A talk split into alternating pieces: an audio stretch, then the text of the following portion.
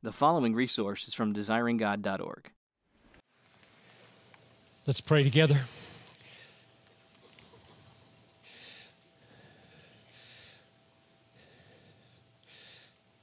Father, I ask that you would grant that by the power of the resurrection we would be able to sing in suffering and love our enemies.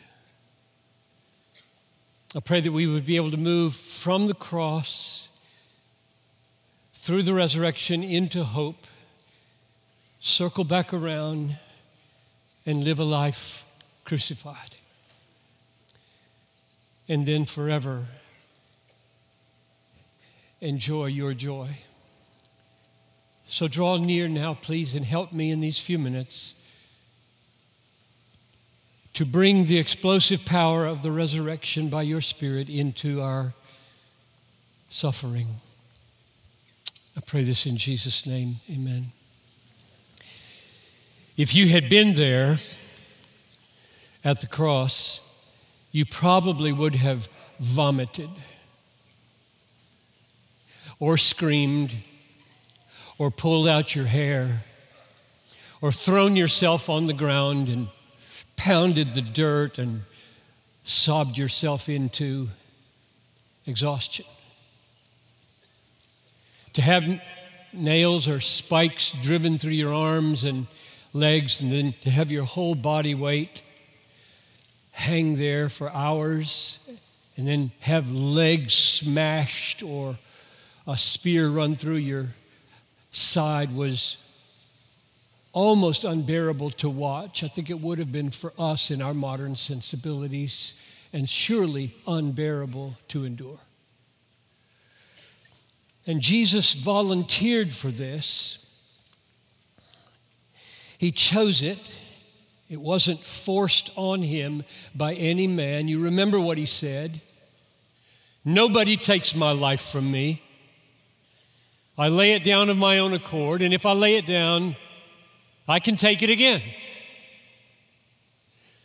Do you think that I can't call to my Father and have 12,000 angels to rescue me at any moment? Nobody forced him to do this. This was what he chose to do. I'm not trapped. You think Herod or Pilate or the mobs in Jerusalem or the soldiers are in charge here. They're not in charge. My father wrote this drama. My father and I agreed my role in the drama is to be crucified. It's what I do freely. I'm in charge, not Pilate. There's a name for this. It's called love. This is the way Paul put it in Romans 5. God shows his love for us in that while we were yet sinners, Christ died for us. That's the name of volunteering for that kind of suffering for us. So, the greatest suffering in the service of the greatest love for the least deserving how do you do that? That's my question. How did he do it? How do you do it? Because you must do it. Here's the answer of Hebrews 12 For the joy that was set before him, he endured the cross. Hebrews 12, 2. For the joy that was set before him on Friday morning, before him, he endured the cross. So the humiliation of being stripped and the lacerations of the scourging and the nails through his hands and feet and the spear in his side, all the while able at any moment to call upon his Father to be rescued and refusing at every moment in pain as the lightning bolts shoot up from his ankles to his brain, at every moment choosing to be there and stay there for the joy that was set before him. What was that?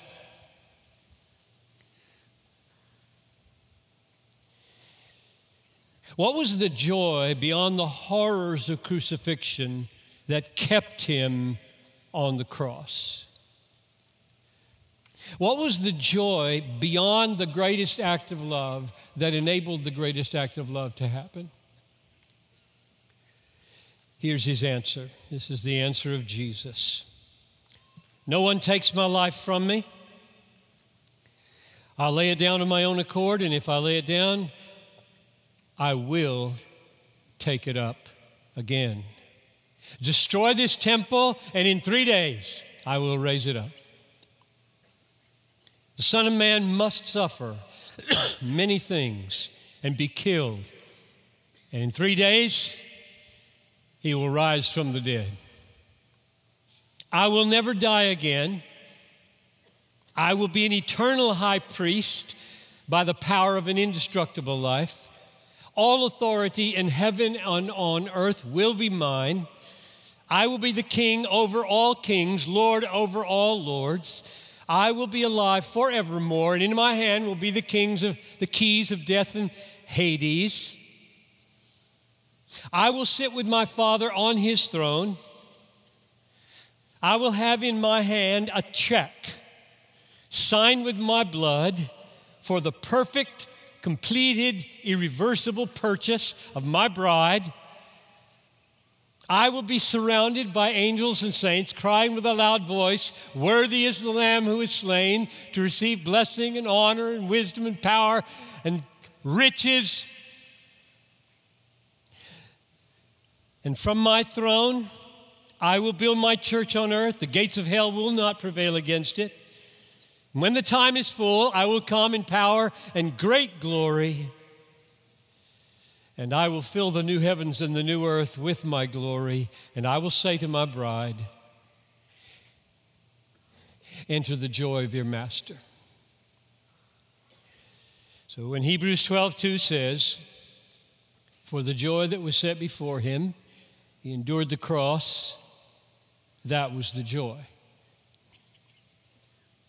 The resurrection, that future, that hope, that joy, streaming from the future into the horrible present, holding him on the cross. If he were here, which he is, what he would say to you is this. So I'll let him say it. John 15, 1, 15, 11. These things I have spoken to you, the ones that I just spoke to you through John Piper's summary. These things I have spoken to you, that my joy may be in you and your joy may be full. So, God intends for the joy that was set before Jesus that gave him the power to endure the greatest suffering in the service of the greatest love for the least deserving to be your joy for the same. That's what it means to be a Christian. To embrace the whole Christ, the suffering Christ, the risen Christ, the reigning Christ, the coming Christ, who at every point says, That my joy may be in you and that your joy may be full. So, the reason the resurrection has explosive power now is the same reason it did for him then. In his case, the hope of the resurrection had explosive power because of the joy that he saw holding him on the cross. And so it will be with us. For the joy that is set before us in the resurrection, we will endure the cost of love, no matter how high, for the least deserving. Right? That is Christianity. So let's take one crazy, glorious example of somebody who lived this way and what it looks like. Acts chapter 16, the Apostle Paul, as you know, is preaching in Philippi. And there's this demon possessed slave girl whose masters use her for fortune telling and make a lot of money. And she keeps crying out after Paul while he's preaching very annoyingly, These are servants of the Most High God. And Paul has just had it after numerous days, and he turns and he says, I command you in the name of Jesus Christ, come out of her. and, and the demon comes out, and these men lose their girl and their money. So, pastors, you can preach all day. Just don't mess with people's money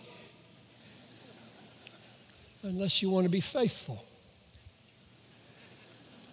So they're really angry at Paul and they drag him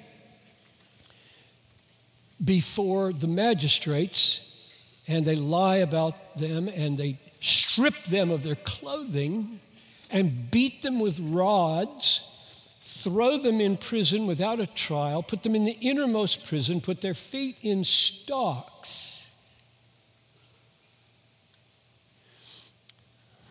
So here's the picture Paul and Silas shamed by being stripped, beaten with rods, sitting in the, in the deepest prison, feet in stocks, sleepless at midnight and you know what they're doing. They're singing. My wife and I read this last week. This is why I'm preaching on this sermon. My wife and I read this, and our, we, we read the Bible together every night. We pray. I read this story, and we looked at each other, and we just said, We don't do that. It's, very, it's one of the most convicting stories in the Bible. It's devastating. We grumble. You grumble. You grumble at the slightest thing. That's not the power of the resurrection. Grumbling is not the power of the resurrection. We're just like everybody else when we grumble. So I'm preaching to myself. You understand that?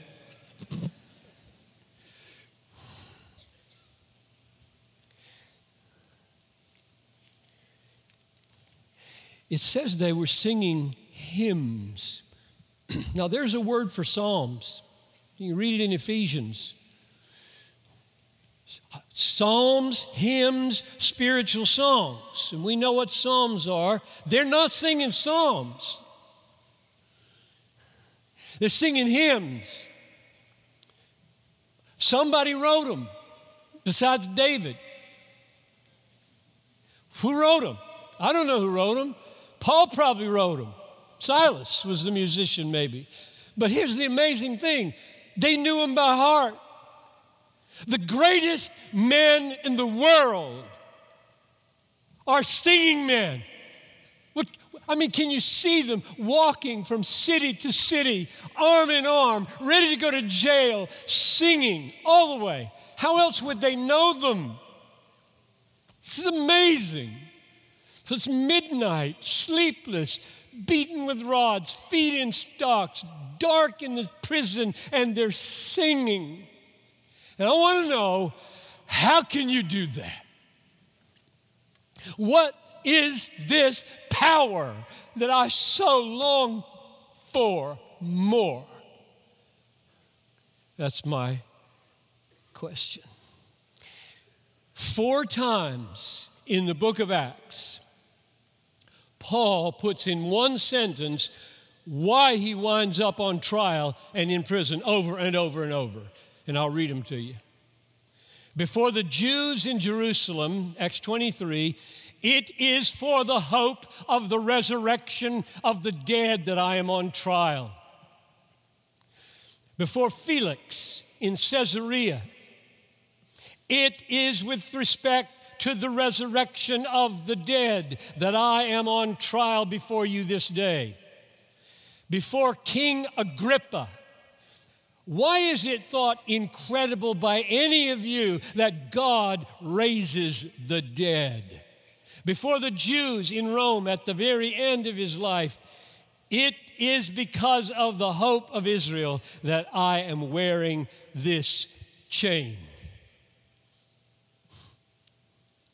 The resurrection of Christ and the resurrection of all who are in Christ was the sustaining power of Paul's song in suffering and love for the jailer. I say love for the jailer. Why do I say that? I mean, you, you know, don't you, that when they were singing at midnight, there was an earthquake. You got to be careful what might happen if you sing with a friend at midnight in misery. Are you afraid to go there? It's midnight. He just called, he's in desperate need. Let's go sing. When the earthquake happened, all the doors were open, all the stocks came off. The jailer is about to kill himself and they could have said, Make my day. Watch him kill himself and head for Thessalonica. Triumphant. God released us. And that's not what they did. They saved him. They saved his life, they saved his soul. And they welcomed this perhaps most undeserving man in Philippi into their eternal family. So I'm going to say, singing in the jail, loving the jailer, is the power of the resurrection fruit. That's what I want. I hope that's what all of Nashville wants. It's a really religious city, you know. Probably pagan to the core underneath, but religion in the Bible Belt. But a lot of grumbling goes on here. And of course, all you people watching are just as bad. It's not about Nashville, it's about human nature. It's about Piper after being a Christian for 64 years. No, seven, 67 years. So, how does that work? What, what does it look like, Paul? We want this. We want to sing at midnight after being beaten in jail with our feet in the stocks when we can't sleep. We want this. This is Christianity. This is not weird. It's weird to murmur if you're a Christian. Here's the way Paul put it twice. I consider that the sufferings of this present time are not worth comparing to the glory that will be revealed. Romans 8 18. Or 2 Corinthians 4 17. For this light momentary affliction, light momentary affliction, is preparing for us an eternal weight of glory beyond all comparison. I whispered in Joni's ear. I hope you're watching, Joni. She told me she'd watch from the hotel. I whispered in her ear, This is for you. I wanted you to be here when I preach this because this is for you and us if we have any sense. Joni knows this. She could preach this better than I could. Jesus, let's just go behind Paul to Jesus for, for one more minute or two. Jesus made the connection between the resurrection hope and singing in suffering and the resurrection hope and loving the undeserving. He made those two connections. Paul learned them from Jesus. Let me read them to you. This is Matthew 5:11. This is Jesus. Let him, Let him say this to you Blessed are you when others revile you and persecute you, say all kinds of evil against you falsely on my account, strip you of your clothes, beat you with rods, put you in stocks. Rejoice in that day, that midnight moment. Rejoice in that day, for great is your reward in heaven. That's resurrection hope streaming into the moment of your suffering and saying, Rejoice. If we don't do that, something's deeply wrong in our grasp of the sovereign goodness of God. Here's the other place where he made the connection between hope and loving the undeserving. Joni quoted this. Uh, well, actually, it was on a video on her website that I saw her quote. But when you, when you give a feast, invite the poor. This is Luke 14 14. When you give a feast, invite the poor, the crippled, the lame, the blind, the jailers, the slave girl. And you will be blessed because they cannot repay you. Next sentence. You will be repaid at the resurrection of the just. That is what it means to say, for the joy set before you, you invite people to your house who can't pay you back. Get it?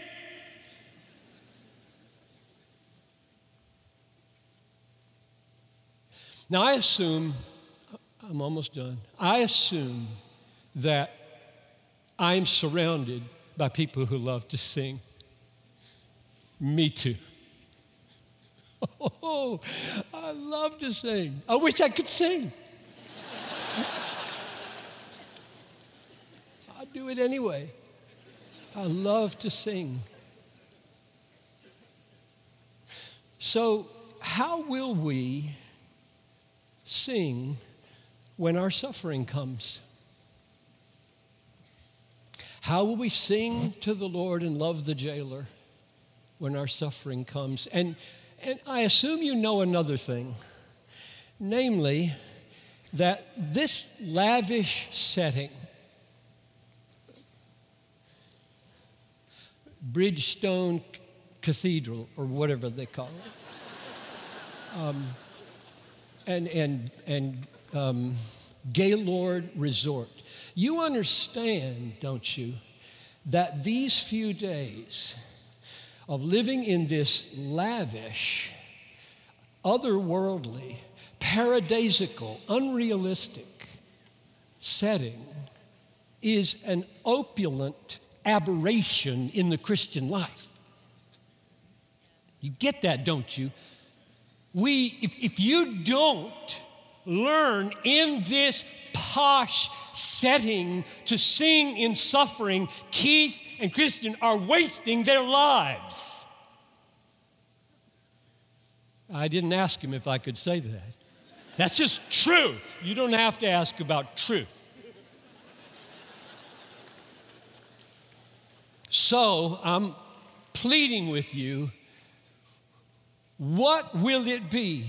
What will it be that enables us to sing when our suffering comes and love the jailer? And the answer is for the joy that is set before us. That's the explosive power of the resurrection now. Singing to the Lord in suffering and loving the least deserving. That's not a personality trait. That's Christianity. Let's pray. No guilt in life, no fear in death, This is your power, Lord Jesus, in us to sing in suffering and to love the jailer. No power of hell, no scheme of man will ever pluck us from your hand until you return or call us home. The power to sing in suffering, the power to love the jailer. Oh, risen Christ, pour out this explosive power on us all, I pray. In Jesus' name, amen. Thank you for listening to this resource from desiringgod.org. If you found it helpful, we encourage you to enjoy and share from thousands of resources on our site, including books, sermons, articles, and more, available free of charge. DesiringGod.org exists to help you treasure Jesus more than anything else, because God is most glorified in us when we are most satisfied in Him.